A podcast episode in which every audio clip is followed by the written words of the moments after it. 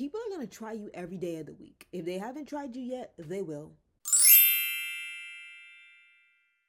Dear Diary, people will only treat you as best as you treat yourself. Hey y'all, welcome back to the Traveler's Diary. My name is Imani. If you're returning, hey girl, and if you're new, welcome. Feel free to stay a while and join the crew by subscribing and also hit that notification bell so you know when to pull up on me again. Also, if you're listening audio only and you want to see my face as I speak, yeah, go ahead and do that. The link is in the show notes below. Before we get into it, how y'all feeling about the new do, y'all? The fro is out, the curls are curling, and I'm loving it. We're heading into a new season, it's a new month. I said, you know what, let me rock my fro for a little bit. So, this is what y'all gonna get.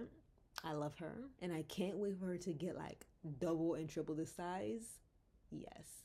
but, anyways, today we are going to be talking about cultivating self respect and also showing other people how to treat you. Like I said in the intro, people will only treat you as best as you treat yourself. So, self respect is one of those secret sauces that improves old relationships, new relationships, and also the relationship with yourself. Plus, it improves your confidence, how you view yourself, and it also gives you a little bit of pep in your step. And in this episode, I'm gonna show you how to make that secret sauce, if you will. So, okay, y'all, let's get right on into it. Shall we? We shall. Okay, so how to build self respect. Rule number one the first thing you need to do is I need you to start keeping your word to yourself, aka building self trust. Alright, so I can't even lie. I'm coming out with the heavy hitters right out the gate. So, in order to start respecting yourself, you have to really assess do you actually even trust yourself? And I know what you're thinking like, what do you mean, do I trust myself? Like, yeah, of course. But do you actually? Do you keep the promises that you make to yourself?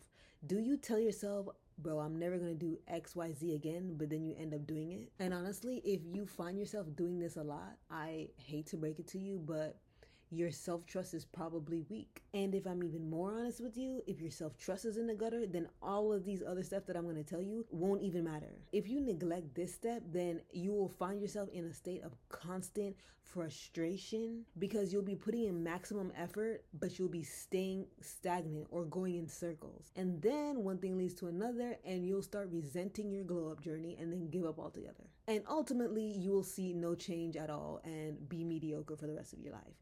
And I know you don't want that. So, this is how you improve the self trust with yourself. So, let's back up a little bit and let me tell you what self trust is. So, self trust is basically being able to count on yourself. You're able to make promises to yourself and then keep them. It's integrity. It's doing what you actually said you were going to do. And the way you actually build this is to start off small. Just like any major task, you start off by laying one brick at a time. Start by making promises to yourself that is ridiculously easy to keep. For example, if your big goal is to get healthier and move your body a little bit more, promise yourself that you're going to go to the gym one time this week. Easy, simple, you can do that. Once you start following through with these easy promises that you made to yourself, just take note of how accomplished you'll feel. Your confidence is gonna grow and you're gonna be begging for a bigger challenge. Once you start showing up for yourself a lot of times in a row, you have the confidence to go and strive for something bigger and better. And here's the secret sauce you have proof that you can actually accomplish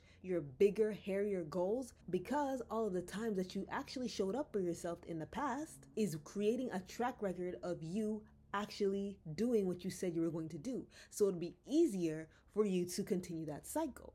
You get me? Okay, so number two, the second step in how to build self respect is to always look put together. Always looking put together is one of those ones that will show the level of self respect that you have for yourself without you even having to open your mouth. As unfortunate as it is, people will treat you based on how you present yourself. And I think the reason for that is if you present yourself as a person that takes immaculate care of themselves, people pick up on this and they're given the option to which they're forced to choose to either meet you at your standard, to either meet you at how you treat yourself, the high standard, or to leave you alone.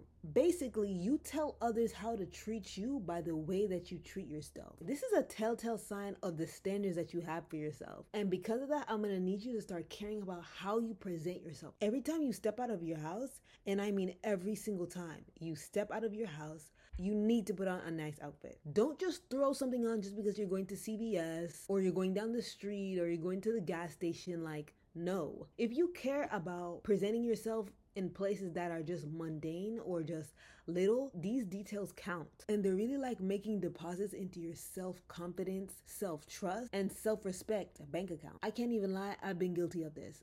Who hasn't? I would just throw anything on, go to CVS real quick. Even though I said, oh yeah, nobody's gonna see me, I used to pray that I don't run into anybody that I know on these CVS trips because I knew that I didn't put my best foot forward and I didn't want people to catch me slipping. Also, on another note, looking put together doesn't just stop at the outfit alone. No, baby, details. It's all in the details. Make sure you smell good, put on lotion, put chapstick on, clean your nails. The details very much so matter. Again, though, I want to reiterate something to you. This is for you. This is not for the male gaze, the approval of others. What you're really doing is learning how to steward yourself well. Okay, so number three in how to build self respect is do not take foolishness from nobody.